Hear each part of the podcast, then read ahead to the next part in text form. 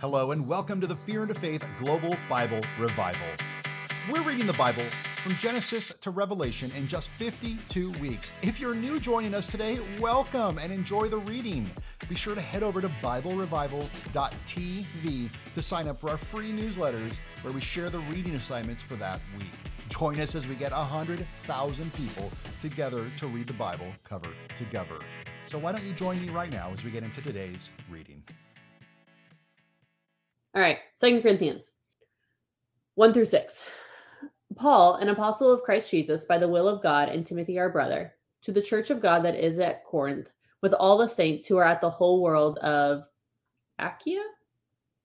Grace to you and peace from God our Father and the Lord Jesus Christ. Blessed be God our Father and the Lord of Jesus Christ, the Father of mercies and the God of all comfort, who comforts us in all our afflictions so that we may be able to comfort those who are in any affliction with the comfort which by with which we ourselves are comforted by God.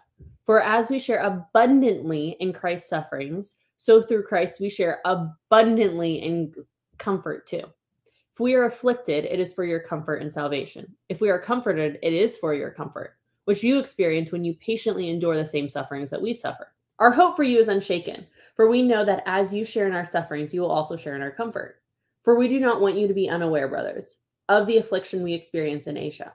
For we were so utterly burdened beyond our strength that we were despaired of life itself. Indeed, indeed, we felt that we had received the sentence of death, but that was to make us rely not on ourselves, but on God who raises the dead. He delivered us from such a deadly peril, and he will deliver us.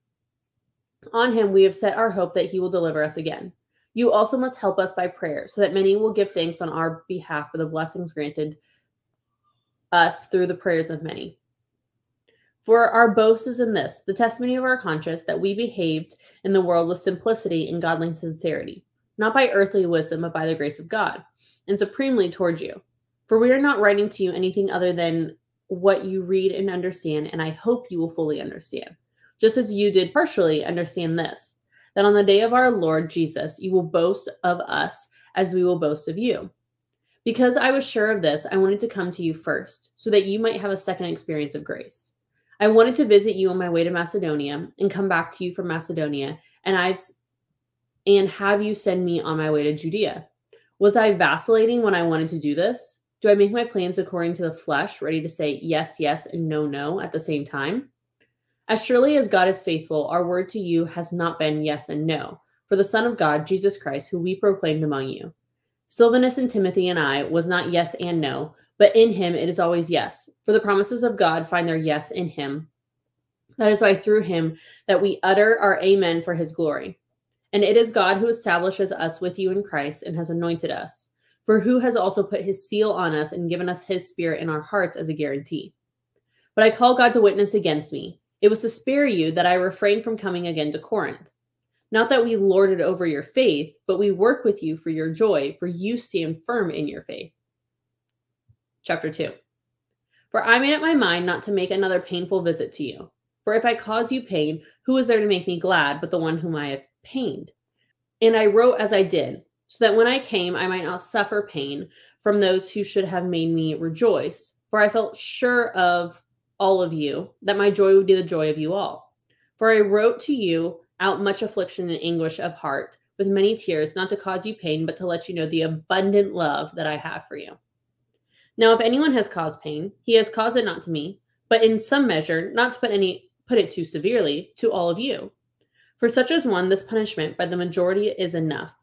You should rather turn to forgive and comfort him, or he may be overwhelmed by excessive sorrow. So I beg you to reaffirm your love for him. For this is why I wrote, that you might test and know whether you are obedient in everything. Everyone wh- whom you forgive, I also forgive.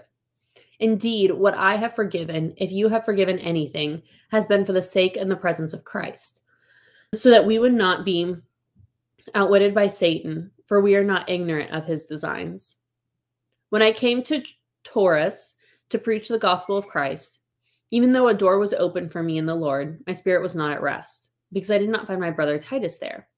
So I took leave of them and went to Macedonia. But thanks be to God, who in Christ always leads us in triumph procession, and through us spreads the fragrance of the knowledge of him everywhere. For we are the aroma of Christ among those who are being saved and among those who are perishing. To one a fragrance from death to death, to the other a fragrance from life to life. Who is sufficient for these things? For we are not, like so many, peddlers of God's words, but men of sincerity. As commissioned by God, in the sight of God, we speak in Christ. Chapter 3 Are we beginning to commend ourselves again? Or do we need, as some do, letters of recommendation to you or from you? You yourselves are a letter of recommendation, written on our hearts to be known and read by all. And you show that you are a letter from Christ delivered to us, not written with ink, but with the Spirit of the living God, not on tablets of stone, but on tablets of human hearts. Such is the confidence that we have through Christ towards God. Not that we are sufficient in ourselves to claim anything as coming from us, but our sufficiency is from God, who has made us sufficient to be ministers of a new covenant. Not of the letter of the Spirit, for the letter kills, but the Spirit gives life. Now, if the ministry of death, carved in letters of stone, came with such glory that the Israelites could not gaze at Moses' face because of its glory, which was being brought to an end, will not the ministry of the Spirit have even more glory? For if there was glory in the ministry of condemnation, the ministry of righteousness must far exceed its glory. Indeed, in this case, what once had glory has come to have no glory at all, because of the glory that surpasses it. For if what was being brought to an end came with glory, much more will what is permanent have glory. Since we have such a hope, we are very bold not like Moses, who would put a veil over his face so that Israel might not gaze on the outcome of what was being brought to an end. But their minds were hardened. For to this day, when they read the Old Covenant, the same veil remains unlifted because only through Christ is it taken away. Yet to this day, whenever Moses is read, a veil lies over their hearts. But when one turns to the Lord, the veil is removed. Now the Lord is the Spirit, and where the Spirit of the Lord is, there is freedom. And we all, with unveiled face, beholding the glory of the Lord, are being transformed into the same image from one degree of glory to another. For this comes from the Lord, who is the Spirit. Therefore, having this ministry by the mercy of God, we do not lose heart, but we have renounced disgraceful, underhanded ways. We refuse to practice cunning or to tamper with God's word. But by the open statement of truth, we would commend ourselves to everyone's conscience in the sight of God. And even if our gospel is veiled, it is veiled to those who are perishing. In their case, the God of this world has blinded the minds of the unbelievers to keep them from seeing the light of the gospel for the glory of Christ, who is the image of God. For what we proclaim is not ourselves, but Jesus as Lord, with yours ourselves as your servants for Jesus' sake. For God, who said, Let shine out of the darkness, has shone in our hearts to give the light of the knowledge of the glory of God in the face of Jesus Christ. But we have this treasure in jars of clay to show that the surpassing power belongs to God and not to us. We are afflicted in every way, but not crushed, perplexed, but not driven to despair, persecuted, but not forsaken, struck down, but not destroyed, always carrying the body of the death of Jesus, so all so that the life of Jesus may also be manifested in our bodies. For we who live are always being given over to death for Jesus' sake, so that the life of Jesus may also be manifested in our mortal flesh. So death is at work in us, but life in you. Since we have the same spirit of faith according to what has been written, I believed and so I spoke, we also believe and so we also speak, knowing that he who raised Jesus from the dead will will raise us also with Jesus and bring us with you into his presence. For all is for your sake, so that as grace extends to more and more people, it may increase thanksgiving to the glory of God. So we do not lose heart. Though our outer self is wasting away, our inner self is being renewed day by day. For this light momentary affliction is preparing us for an eternal weight of glory beyond all comparison. As we look not unto the things that are seen, but the things that are unseen. For the things that are seen are transient and the things that are unseen are eternal. Chapter 5. For we know that if the tent that is our earthly home is destroyed, we have a building from God, a house not made with hands, eternal in the heavens. For in this tent we groan, longing to be put on our heavenly dwelling, if indeed by putting it on we may not be found naked. For while we were still in this tent, we groaned, being burdened, not that we would be unclothed, but that we would be further clothed so that what is mortal may be swallowed up by life. He who has prepared us for this very thing is God, who has given us the Spirit as a guarantee. So we are always of good courage. We know that while we are at home in the body, we are away from the Lord, for we walk by faith, not by sight. Yes, we are of good courage, and we would rather be away from the body and at home with the Lord. So whether we are at home or away, we make it our aim to please him. For we must all appear before the judgment seat of Christ, so that each one may receive what is due for what he has done in the body, whether good or evil. Therefore, knowing the fear of the Lord, we persuade others. But what we are is known of God, and I hope it is known to your conscience. We are not commending ourselves to you again, but giving you cause to boast about us, so that you may be able to answer those who boast about outward appearance and not about what is of the heart. For if we are beside ourselves, it is of God. If we are in our right mind, is for you.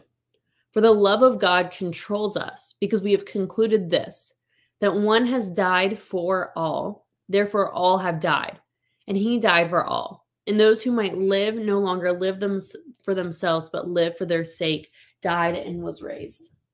From now on, therefore, we regard no one according to the flesh. Even though we once regarded Christ according to the flesh, we regard him thus no longer. Therefore, if anyone is in Christ, he is a new creation. The old has passed away, behold, the new has come. All this is from God, in who Christ reconciled us to himself and gave us the ministry of reconciliation. That is, in Christ, God was reconciling the world to himself, not counting their trespasses against them, and entrusting to us the message of reconciliation. Therefore, we are ambassadors of Christ for Christ, God making his appeal through us. We implore you on behalf of Christ, be reconciled to God. For our sake, he made him to be sin who knew no sin, so that in him we might become the righteousness of God. Working together with him, then we appeal to, to you not to receive the grace of God in vain. Oh, chapter 6. For he says, In a favorable time I listened to you, and in a day of salvation I have helped you. Behold, now is the favorable time. Behold, now is the day of salvation. We put no obstacle in anyone's way so that no fault may be found with our ministry. But as servants of God, we commend ourselves in every way. By great endurance in afflictions, hardships, calamities, beatings, imprisonment, riots, labors, sleepless nights, hunger, by purity, knowledge, patience, kindness, the Holy Spirit, genuine love, the truthful speech, and the power of God, with weapons of righteousness for his right hand and for the left through honor and dishonor, through slander and praise, we are treated as impostors and yet are true, as no- unknown and yet well known, as dying and behold we live, punished and yet not killed, as sorrowful yet always rejoicing, as poor yet making many rich, as having nothing yet possessing everything. We have spoken freely to you, Corinthians. Our heart is wide open. You are not restricted by us, but you are restricted by your own afflictions. In return, I speak to as to children, widen your hearts also. Do not be unequally yoked for with unbelievers. For what partnership has righteousness with lawlessness? Or what fellowship has light with darkness? What accord has Christ with Belial? What portion does a believer share with an unbeliever? What agreement has a temple of God with idols? For we are the temple of the living God. As God said, I will make my dwelling place among them and walk among them. I will be their God, and they will be my people.